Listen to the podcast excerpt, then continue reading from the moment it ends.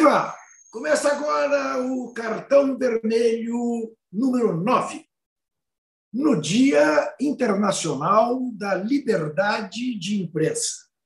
É curioso, né? Porque a gente tem feito menção a dias que homenageiam os indígenas, a água, hoje a liberdade de imprensa. E, infelizmente, não tínhamos por que comemorar o Dia da Água, nem o Dia do Indígena, nem muito menos o Dia da Liberdade de Imprensa, até porque vivemos num país cujo presidente, em nome da liberdade de expressão, o que mais faz é atacar a liberdade de imprensa.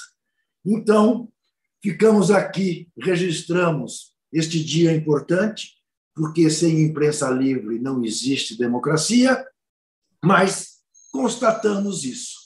Cuidado com os hipócritas que falam em nome de uma liberdade que eles não dependem. Esse nosso cartão vermelho hoje é internacional, porque José Trajano já está em Lisboa. Ora, pois, como não? E nós vamos falar do líder do Campeonato Brasileiro, o glorioso Esporte Clube Corinthians Paulista. Vamos falar, é claro, da polêmica em torno do jogo São Paulo e Santos. Nunca um lateral absolutamente indecifrável causou tanta choradeira. Vamos falar da semana cheia dos brasileiros na Libertadores, é claro, das semifinais da Liga dos Campeões. Vamos indicar um livro da deputada Manuela Dávila. Vamos falar também de um artigo do advogado Luiz Francisco Carvalho Filho. E vamos começar com a nossa enquete, que já está no ar. Aquele lateral no Murumbi era para o São Paulo, como foi, ou deveria ter sido para o Santos? É simples, basta responder Santos ou São Paulo. E basta também dar likes para o cartão vermelho. E eu começo perguntando para o meu amigo José Trajano, José Quinhões Trajano, de Lisboa. Zé, o clima aí, agora, em Lisboa, minutos antes de uma das semifinais da Liga dos Campeões, é em torno da Liga dos Campeões ou o clima é maior em torno do Campeonato Português? Olá, Juca, olá a todos e todas. Olha, é, do jeito que você fala que o Corinthians é líder, é, é improvável também você falar comigo de Lisboa, desde Lisboa, né? Quer dizer, é uma coisa meio fora do comum, mas estou aqui. A, a, temperatura aqui é 21 graus no momento. Aquela temperatura gostosa durante o dia, faz um pouco de sol, friozinho, vai caindo durante a noite. Ontem ficou 14 graus à noite. A temperatura aqui, Juca, a preocupação é com o Campeonato Português. Já ficou claro com essa última rodada que aconteceu que o Porto deve ser o campeão. O Sporting tem uma chance pequena. Havia uma possibilidade. Se o Sporting não ganhasse, perdesse ponto, empatasse ou fosse derrotado, o Porto já seria campeão nessa rodada. E o Benfica não conseguiu, mesmo vencendo nessa rodada no Campeonato Português, uma vaga, ultrapassar o Sporting porque aqui em Portugal são duas vagas na Champions. Então o Benfica não está diretamente na Champions, vai ter que disputar a pré-Champions. Mas eu estou fazendo uma pesquisa por aqui, eu ainda não posso dizer. Semana que vem, Ju, que eu vou revelar com mais detalhes, porque eu estou perguntando para mais gente. Eu não posso fazer uma pesquisa com, com meia dúzia de pessoas. Eu tenho que falar com mais garçons, mais eh, gente na rua, mais alguém de supermercado, sobre os técnicos portugueses, sobre o prestígio dos técnicos portugueses, que é um grande barato no Brasil. Né? Corinthians, por exemplo, que é líder, tem um técnico português. Né? Nós temos aí. O Jorge Jesus passou o carnaval aí, não estava tá, aí, passando os dias aí. Só posso dizer assim, de antemão, como diria outros, que o grande prestígio agora é para o técnico do Sporting, Rubem Amorim. Porque o Sporting, nos últimos tempos, já foi campeão e passou a pedra no Benfica. Né? Então, Rubem Amorim é um, são os técnicos caseiros, vamos dizer assim. Né? O Jorge Jesus é um técnico caseiro. Mas esses que estão aí no Brasil são técnicos que têm feito a carreira fora de Portugal. Paulo Souza e etc, etc, etc. É isso próprio mesmo. Abel. O próprio Abel veio do PAOC, né? Lembra? É isso mesmo. Olha aqui, Zé, eu não gostei dessa sua passagem assim rápida, que dizer que é tudo muito estranho, o Corinthians liderar o Brasileirão. É verdade. Você é em Lisboa, porque, afinal de contas, o time já ganhou uma porção de vezes esse campeonato. Não sei, nem fazemos tanta questão de ganhá-lo de novo. Porém, eu quero deixar claro, principalmente para a querida torcida Santista, que o significado da liderança do Corinthians na quarta rodada do Brasileirão é exatamente o mesmo significado que havia com o Santos sendo líder na terceira rodada do Brasileirão. Nenhum, nenhum significado. Zero. Veja, o Santos ontem, se ganhasse do São Paulo, seria teria mantido a liderança. Ao perder, caiu para sexto lugar, o que dá medida de que essa liderança ainda não tem o menor sentido, o menor significado, o menor valor. E, aproveitando para dar um pitaco e pedindo o seu voto, é um absurdo a choradeira em torno de um lateral que você pode ver um milhão de vezes e não chega a conclusão nenhuma para quem deveria ser o lateral, se para o Santos ou se para o São Paulo. O São Paulo bateu o lateral, foi mais esperto, o Santos não se arrumou defensivamente para fazer frente à cobrança do lateral. Houve o pênalti, indiscutível, e o São Paulo ganhou o jogo. O que o Santista, consciente, se é que existe torcedor consciente, tem que pensar é o seguinte: quem jogou melhor? São Paulo ou Santos? E o São Paulo jogou disparadamente melhor do que o Santos. Portanto, não cabe essa choradeira, muito menos a cafajestagem feita por Edu Dracena ao final do jogo, ameaçando o árbitro. José, nós temos uma semana cheia de times brasileiros na Libertadores. Palmeiras joga hoje contra o Independiente Petroleiro, em quem meteu 8 a 1, só que joga em Sucre, 2.800 metros de altitude. O América recebe o Atlético Mineiro no Horto. Se perder, está fora da Libertadores praticamente. O Atlético Paranaense vai jogar contra o Strongest, de quem ganhou por 1 a 0 apenas em Curitiba, em La Paz, 3.600 metros, uma dureza. Depois nós temos o Flamengo contra o Tajeres na Argentina, o amanhã. Corinthians contra. É amanhã, é, né? Isso, amanhã. O Corinthians contra o Deportivo Cali na Colômbia, um jogo que o Corinthians precisa pelo menos de um ponto. Né? O Fortaleza recebe o River Plate e o Red Bull Bragantino joga contra o Vélez Sarsfield. Eu exageraria se dissesse que, de todos esses jogos, o jogo mais importante para as pretensões brasileiras é exatamente o jogo do Corinthians, que perdeu lá na Bolívia e que, portanto, se quiser se classificar, tem que ganhar ponto fora de casa? Ou você diria que é o Fortaleza recebendo o River Plate? Ô, Juco, Fortaleza, cá entre nós, tem, tem nos dado tristeza. Não é mais aquele Fortaleza de um passado recente. Não é? De repente, começou a, a ir para o fundo do poço. O único que está cavaleiro aí é o, o Palmeiras. Né?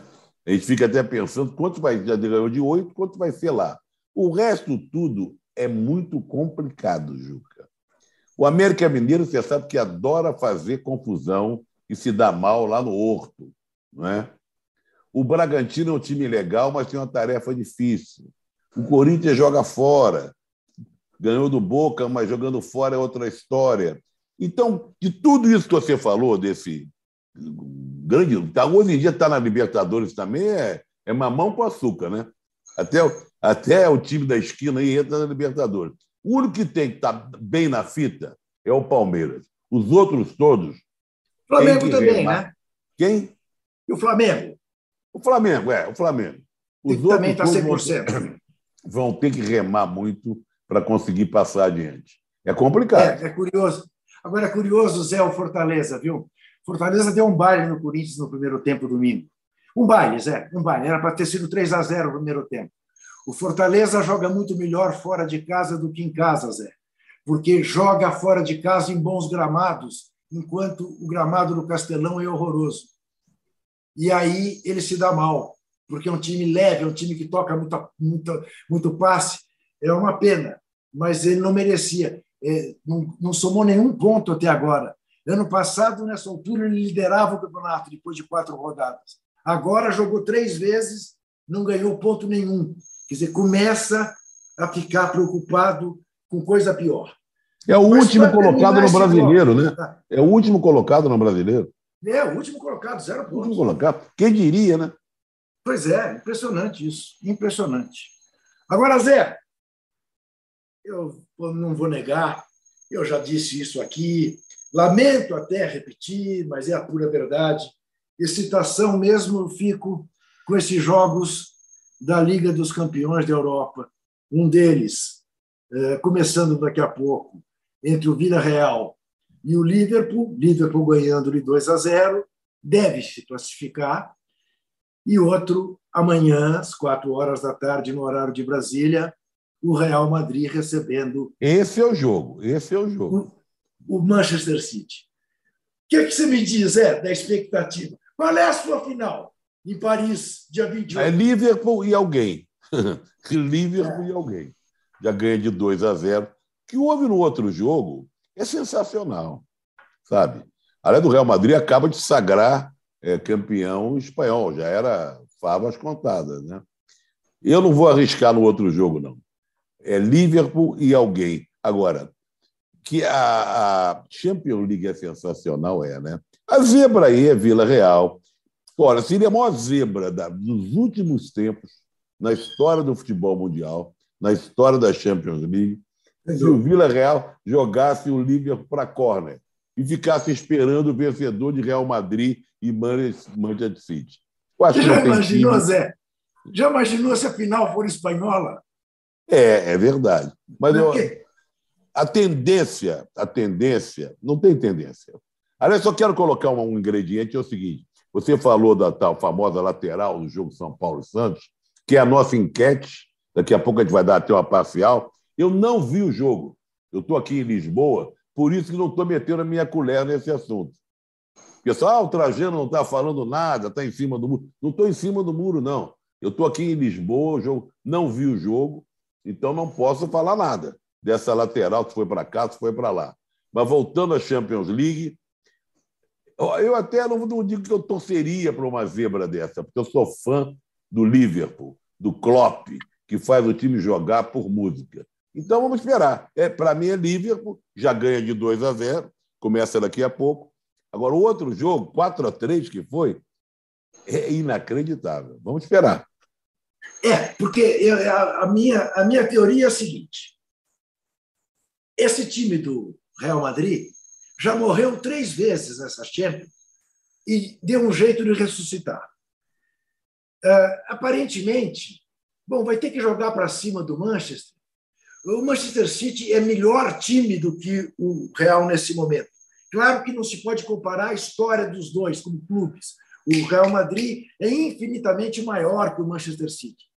Mas, time por time, hoje, o do City é melhor do que é o time do Real Madrid. Mas com o Benzema e o Vinícius Júnior fazendo o que tem feito, eu sei lá, e mais o Modric, eu sei lá o que vai O jogo não é só eles não, hein? Quem acabou com o jogo essa semana foi o Rodrigo. Sim. Espanhol. Ainda tem Sim, um jogou os dois gols. Isso, é. isso. Não, e, e sendo que contra o City agora volta o Casimiro, que não jogou o jogo na Inglaterra. E faz toda a diferença, né, Zé? É, apesar que o Casemiro bom é aquele do YouTube, né, das redes sociais e tal, agora no momento. já não estou falando que colocaram ele à venda, porque ele seria negociável, agora já podem tratar da possível venda dele.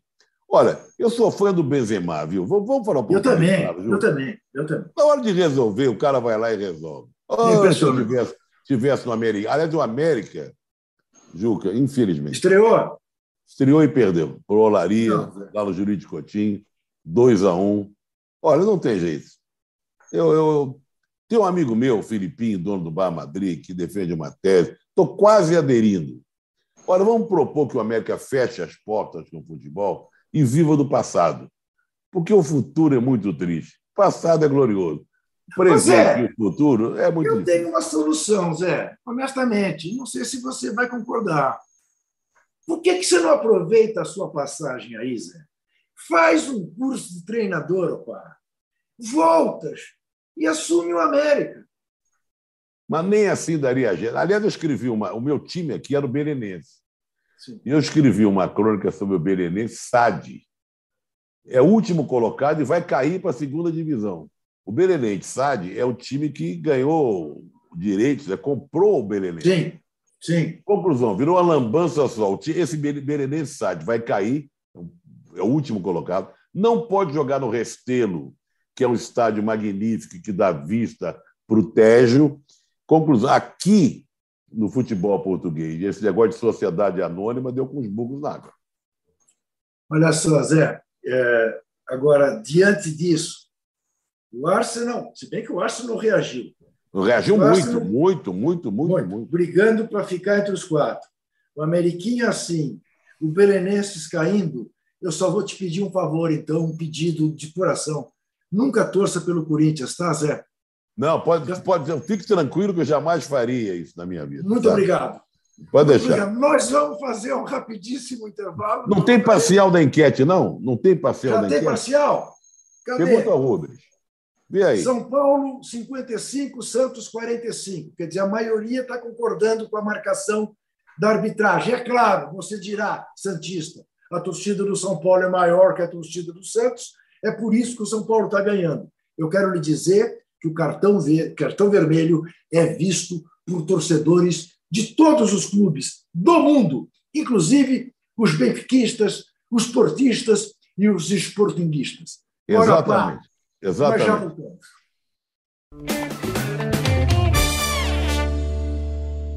A gente tem um passado, mas em algum momento da história esse passado se perdeu. Mas um teste como esse, ele não, não abre uma clareira na mata, ele abre uma avenida. Quatro exames de DNA. Eu acho que a galera não acredita muito nisso, não, tá? Eu não tava muito. Eu falei, gente, será que o exame vai mostrar de onde eu sou? Uma busca.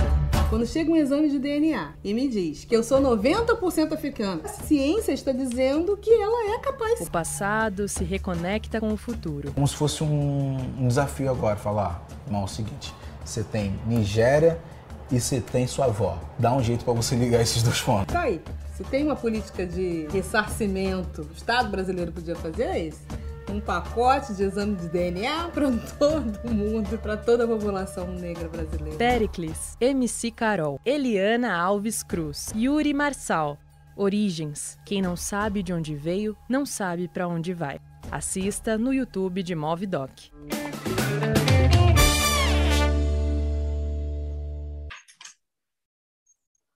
E hoje nós vamos falar, logo de cara, no início desse segundo bloco, pedindo para que você vote na nossa enquete. Lateral, era, a cobrança do lateral era para o São Paulo ou era para o Santos no jogo, no Sansão desta segunda-feira no Murumbi. Pedindo para você, então, dar likes e abrindo com cultura que será um, uma, um mix de futebol e literatura.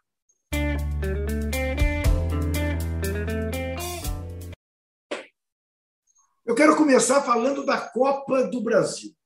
E falando da Copa do Brasil, o Zé Trajano, aliás, inventou na ESPN, quando dirigiu a ESPN, um programa delicioso sobre a Copa do Brasil, que mostrava a riqueza do país e a riqueza que o torcedor podia conhecer por meio da Copa do Brasil. Todo o folclore do futebol raiz e tudo mais. Bem, a CBF está abastardando esse conceito, porque está permitindo que times porque não tem estádio com capacidade para 10 mil pessoas, irem jogar fora de suas cidades, ou obrigando que eles vão jogar fora de sua cidade, como acontece com o Juazeirense, time da Bahia, time Juazeiro, só para você ter uma ideia, é a terra do Daniel Alves, do Luiz Pereira, grande zagueiro do Palmeiras, do Atlético de Madrid, da seleção brasileira na Copa de 74, da Ivete Sangalo, são três grandes brasileiros, mas que juntos e com todos nós mais não dão o gênio de João Gilberto, que nasceu lá. Muito bem. Juazeiro não pode ver o Palmeiras. O jogo do Palmeiras e Juazeiro será em Londrina, como foi já Portuguesa, Carioca e Corinthians. Quem viu a beleza que foi a recepção que o Flamengo teve ao ir jogar contra o Altos no Piauí, fica pensando que a CBF está indo contra o espírito da Copa do Brasil, que é o espírito mais democrático dos torneios brasileiros, de permitir que times da quarta divisão joguem, para que pelo menos uma vez na vida o habitante de uma cidade menor, o torcedor de um clube menor, possa ver um gigante. Então, é, é um atentado contra a cultura do futebol. E quero recomendar esse livro aqui, que é um belíssimo livro, uma coletânea feita pela Manuela Dávila, Sempre Foi Sobre Nós, que é um livro sobre a questão de violência política de gênero no Brasil, com artigos da Daniele Franco, Benedita da Silva, Dilma Rousseff, Dayana Santos, Érica Hilton, Jandira Pegali, Isa Pena, Manuela Dávila, Sônia Guajajara, Tabata Amaral, enfim, é um livro que faz com que as pessoas parem e pensem sobre o que é violência de gênero, violência de raça, neste momento de tanta intolerância pelo país afora. Enfim, uh, dito isso, José, Vou mostrar daqui, Juca. Ó, já que você está. Ah, a revista isso. que eu comprei hoje aqui, aqui em Lisboa, aliás, ganhei da Rosana, minha mulher, passou na banca, viu e me presenteou, que é a história daqui do futebol, as origens do futebol em Portugal. É sensacional, que mostra como os ingleses, como o Charles Miller foi para o Brasil, também tem o Charles Miller aqui de, de Portugal, mais próximo. Fala de, dos, dos africanos, de Matateu, de Eusébio, de Coluna, é muito legal. Agora, só falando, dando um pitaco sobre a Copa do Brasil que você colocou, eu, eu fico muito triste. Porque você lembrou o programa que a gente fazia na ESPN, que era o Brasil da Copa do Brasil. Isso. Que era exatamente isso que você se referiu. Que a gente queria mostrar o Brasil para os brasileiros. Sabe? Então a gente mandava uma equipe antes dos jogos, que mostrava a cultura, a gastronomia, as riquezas, pobreza, personagens, personalidade da região. E a CBF fazendo isso é, é uma síntese. O contraste é tão grande, né? O Flamengo chegando em Altos do Piauí, teve aquela festa toda, e você imagina Juazeirense chegando em Londrina, cidade até onde já morei. Tem nada a ver uma coisa com a outra. É um absurdo, é um absurdo. É, e veja, né, quer dizer, entre outras coisas, quer dizer, uma Copa que está impondo dificuldades aos grandes, né? O Flamengo suou sangue para virar o jogo, é. né, é, é, contra o Altos.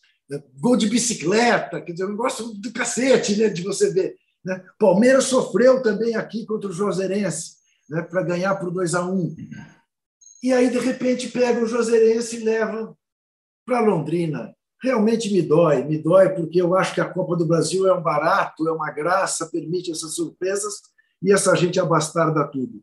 Agora, Zé, falando das suas efemérides, você chamou atenção para que hoje faria aniversário um grande brasileiro, né? Que não é o Newton Santos, a enciclopédia do futebol, lateral esquerdo do Botafogo, o maior lateral esquerdo da história do futebol mundial é o Milton Santos. Fale dele para nós, é. Não, o Milton Santos podia ser, o Milton com M podia ser enciclopédia da geografia, né? Que foram os maiores geógrafos do mundo, né? Os maiores intelectuais brasileiros do século XX. O baiano, né, nasceu na cidade do interior da Bahia, andou pelo mundo afora como professor, também advogado, geógrafo e tal. É, é impressionante a qualidade, né? A, as observações dele, é, os textos, as aulas do grande Milton Santos. reverenciado mundo afora e pouco reverenciado no Brasil. Só que no último tempo agora, ele virou uma avenida lá em Salvador. Houve uma troca de nome. Se não me engano, era uma avenida Ademar de Barros. Veja você, uma avenida Olha. chamada Ademar de Barros em Salvador. Aí ele acredita, virou avenida. Era Milton Santos, só se, pelo que eu li, posso estar enganado. A viúva dele pediu para colocar professor Milton Campos, então está sendo homenageado com carinho lá na Bahia. Grande Milton Santos. Olha aqui, o Trajano se referiu a Ademar de Barros, você que é mais jovem, que eventualmente não saiba, era governador de São Paulo, participou do golpe de 64, ao lado de Carlos Lacerda, que era governador do Rio, e Magalhães Pinto, que era governador de Minas, e era conhecido pelo seguinte slogan: Ademar de Barros, rouba, mas faz. É, esse era o slogan de Ademar de Barros. E eu quero chamar a atenção aqui, agradecer ao comentário, Zé, de Guilherme Oliveira, que diz: pela primeira vez consigo acompanhar os meus ídolos ao vivo aqui da França. Grande abraço, Juca Trajano, monstros da comunicação. É, o Zé é um pouco feio mesmo. Eu diria, minha mãe nunca me achou assim tão, tão monstruoso. Ô, ah, Juca, aproveitando é. o gancho, eu queria que você falasse, está falando em monstros da comunicação, nós perdemos um monstro da comunicação brasileira querido Tão Gomes Pinto. Ah, sem dúvida, sem dúvida. Você sabe, Zé, eu fiquei tão. Ele tomou um tombo, estava com 83 anos, tomou um tombo, aquela coisa que é terrível. Fundador né, de Veja, de várias revistas Sim. importantes. E não, Zé, é, é, aquelas coisas, né? É, eu fiquei ao lado dele na Copa do Mundo de 74, na Alemanha. A cobertura da editora Abril foi conjunta, Veja e Placar. Eu, como você sabe, era chefe de reportagem da Placar, mas começando a minha vida profissional. E o Tão fez os bastidores da Veja. Ele é que recebia o material do Tim. Você lembra-se do Tim? Antônio Euclides. Antônio Euclides, isso. E durante essa cobertura, eu aprendi uma barbaridade com eles, uma barbaridade, com os teleques dele, com as conversas que ele tinha com o pessoal. E ele inventou, Zé, e virou moda no Brasil, em vez de falar holandeses, falar holandianos. Lembra-se disso? Uhum. Ele que inventou. Ele era tinha uma graça especialíssima, uma pena. E o filho dele é um belíssimo jornalista, trabalhou no lance comigo há muito tempo, Guilherme, Guilherme Gomes Pinto. Uma pena, uma pena a morte do Tão. Sem dúvida nenhuma, foi muito bom você fazer referência a isso. Como eu quero fazer referência a um olho nos tipos muito especial.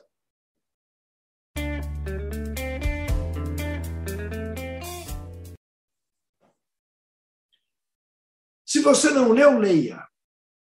E é possível que você mesmo, Zé, não tenha lido, por estar longe. Procure. Folha de São Paulo, do último sábado o artigo do advogado Luiz Francisco Carvalho Filho, que é um magnífico advogado que defende eh, jornalistas acionados pelos bandidos que não querem ter seus crimes revelados, que escreveu um artigo com três nomes: Bolsonaro, Lombroso e Marcola.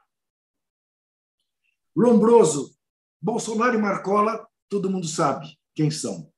Lombroso foi um penalista, um jurista italiano, que até defende uma tese, defendia uma tese eh, eh, naturalmente muito contestada, que é a identificação do criminoso pelos seus traços físicos.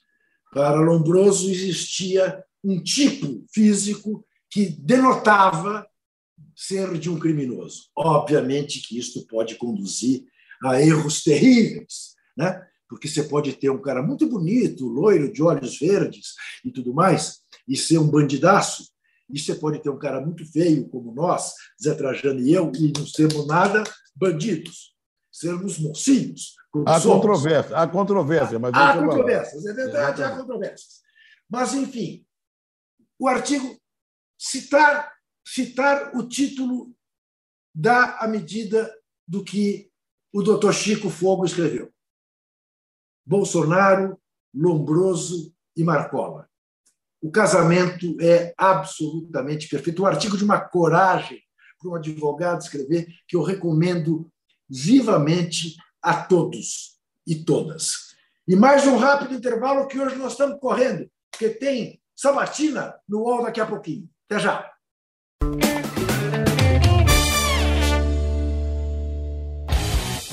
Futebol sem fronteiras. Jogo jogado dentro do campo e fora dele.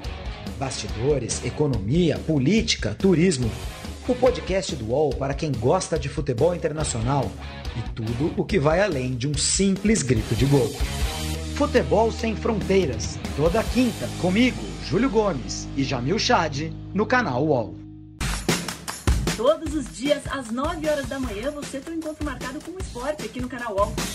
Às segundas e sextas-feiras tem o podcast Posse de Bola com o nosso timaço de comentaristas analisando as principais notícias do mercado. E aí, na terça, quarta e quinta, às nove da manhã, o encontro é comigo, Domitila Becker do All News Esporte, que traz as principais notícias do esporte no Brasil e no mundo. Prepare o seu cafezinho e eu te espero aqui no canal 11.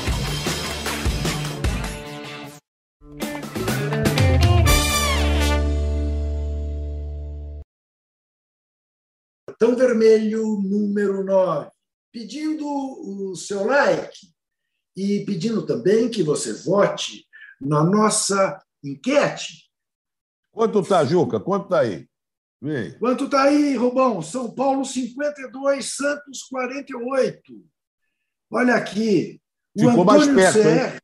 Ficou mais é, perto. A torcida do Santos, a torcida do Santos, as pessoas que acham que o Santos é que merecia bater o lateral, essas pessoas reagem. O Antônio CR pede que eu deixe um salve para o menino dele, nascido no começo desse ano, o Arthur. Ah, adivinha qual o time dele? O menino chama Arthur. Sou rubro-negro, formado em ciências sociais também, embora trabalhe como botânico hoje em dia. Somos seus fãs, muito obrigado, parabéns. E dê um beijo na testa do Arthur. Arthur, Arthur Antunes Coimbra. O que tem de Arthur pelo Brasil afora por causa do Zico é uma grandeza. Uma grandeza, realmente. Eu mesmo tenho. Você sabe, temos um, um comum amigo, né, Zé Trajano? Cujo Mauro filho César, mais velho, o Mauro César é o pai, o filho é Arthur. É, o Walter de Mato Júnior. Né? Walter, é, o, você sabe que no dia do nascimento do, do, do Zico, do Arthur Antunes Coimbra, os, os, os torcedores rubro-negros se telefonam, se cumprimentam como fosse dia de Natal, né? o dia do Messias. Dia de Natal. É a pura verdade. É como se fosse o nascimento de Jesus. Exatamente. Pode ser uma coisa dessa. Ele é, é de, ele é de 3 de março. Se eu não estiver muito enganado. É o Natal, do, é o Natal dos rubro-negros. Ele é de 3 de março, eu sei, porque é perto do meu aniversário. Então, é 3 de março, sim, que nasceu o Galinho de Quintino, que eu sei que eu apanho toda vez que digo isso, Zé, mas eu acho, continuo a achar, que é o maior ídolo do futebol brasileiro depois do Pelé. Depois da época do Pelé. Depois do Pelé, e até hoje não teve um ídolo do tamanho dele é, é, no futebol brasileiro porque os Ronaldo jogaram muito tempo fora, o Rivaldo. Como o Galinho, eu acho que não tem. Enfim, posso estar enganado. José, você sabe que temos uma coleção, uma coleção de cartões vermelhos, né? Não é mesmo? Mais de um? Mais de um, Zé. Eu ia dar, até anteontem, eu ia me limitar a dar o cartão vermelho para esse Jean Carlos, jogador do Náutico, que foi para cima da árbitra Débora Cecília, e se não é impedido, teria batido na árbitra. Está virando moda, praxe isso aí, né? Isso. Ele se, ele se fiou naquele exemplo do técnico que quis bater, na, que quis bater, não, que bateu na bandeirinha, e agora partiu para cima. Ela o expulsou de campo, simplesmente, Zé, porque foi conferir no VAR que ele tinha dado uma cotovelada no jogador uh, do seu adversário na decisão do Campeonato Pernambucano, que o Náutico acabou ganhando uh, uh, nos pênaltis. Ele não só quis agredi-la, como covarde, Depois veio com a conversa de que ele estava apenas reclamando que ele não queria agredi-la, quando todo mundo viu que ele queria agredi-la. Então, eu ia dar o cartão vermelho para ele, falando do livro organizado pela Manuela Dávila. Mas peraí, mas você foi... vai dar o cartão vermelho para ele? Sim, vou dar para ele. Também. Também. Porque eu vou dar também, Zé, com dor no coração, para a direção do Corinthians. Zé. Você acredita que o Corinthians expôs uma réplica da Copa Libertadores da América domingo na Itaquera e pôs uma tarja, um esparadrapo preto em cima da plaquinha do título do Palmeiras de 99? Que vergonha. Porque, porque fica em cima do Corinthians de 2012. Você acredita nisso, Zé? É a tristeza. É uma... Merece cartão vermelho. Cartão mas, vermelho. mas, ô Zé, pense nisso, Zé. Pense o que é você aviltar a grandeza de um clube, expor ao ridículo um clube como o Corinthians, você pôr uma tarja em cima da plaquinha do adversário, do rival, que se não existisse, o Corinthians não teria o tamanho que tem. É uma vergonha, então, vergonha. Negócio. Então, eu tenho dito o seguinte, viu, Zé? Pera, já temos ou dois cartões vermelhos. Já temos dois. Demite, demite o cara que fez isso, ou o presidente renuncia, ou o conselho pede o impeachment do presidente. Porque é um absurdo que isso aconteça. Expor o Corinthians a esse ridículo. Mas tenho que dar um cartão vermelho também para o Edu Dracena.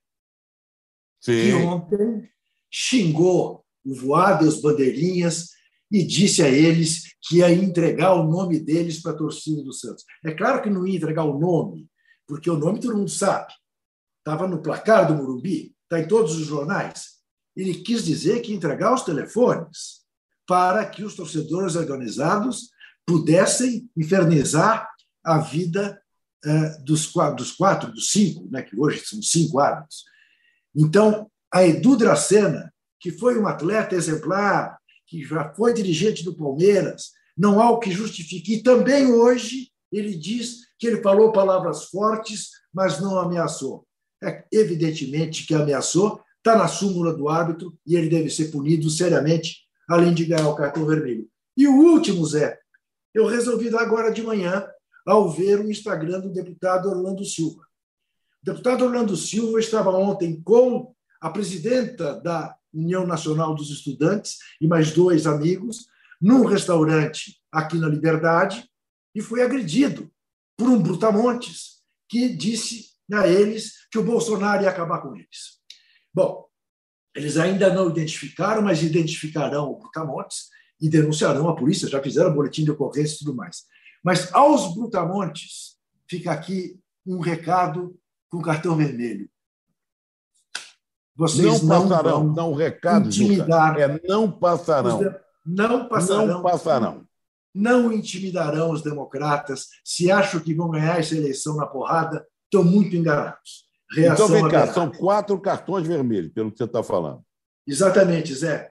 Né? O primeiro para o. Pro... Vamos lá, Jean Carlos, tentou agredir a, a árbitra. A árbitra o, Jean o segundo para o Corinthians, o terceiro para o Edu Dracena e o quarto ainda não temos o nome, mas para o Brutamontes, que agrediu o deputado e seus amigos ah, ontem num restaurante da Liberdade, aqui em São Paulo. Resultado final da nossa pesquisa, da nossa enquete, da nossa sondagem. São Paulo 53, Santos 47, está fora da margem de erro, Zé. Tá, não, 47 mais 3, 50, 53 Mas menos. você reparou que. Estava, estava longe, aproximou e agora distanciou de novo. Né? Isso dá medida, Zé. Como está desculpado que marcou o lateral. Porque a controvérsia é esse ponto. Né? É, eu, eu, vou procurar, eu vou procurar ver com calma aqui de Lisboa. Isso. É, depois... Porque, como eu fiquei fora desse balacobaco aí, pra, não vou chegar a uma conclusão, mas para ter uma ideia do que está acontecendo. Exatamente. Então tá bom, Zé, aproveite. Olha. Até a semana que vem. Aqui a temperatura está boa. Que maravilha. Viver em Barcelona, em Lisboa, é, é um negócio espetacular, uma tranquilidade maravilhosa. Beleza, inveja. Sabe? Inveja. Eu, eu, Muito eu, bem. Eu, me invejo, eu me invejo de mim mesmo. Assim, você tem inveja de você mesmo, eu entendo. Muito bem. Amanhã, três horas da tarde, a live do Danilo e do Vitão Na quinta-feira, live do Mauro César. Na sexta-feira, 9 horas da manhã, posse de bola. Até lá! Um abraço, pessoal. Vamos lá. Um abraço, Juca. O cartão vermelho tem apresentação de Juca Kifuri e José Trajano, produção de Rubens Lisboa, coordenação de Carolina Escobar e Fabrício Venâncio, direção de Felipe Virgili, Antoine Morel, gerente-geral de MOVE, Murilo Garavelo, diretor de conteúdo do UOL, e você pode ouvir este e outros podcasts em uol.com.br barra podcasts. Qual?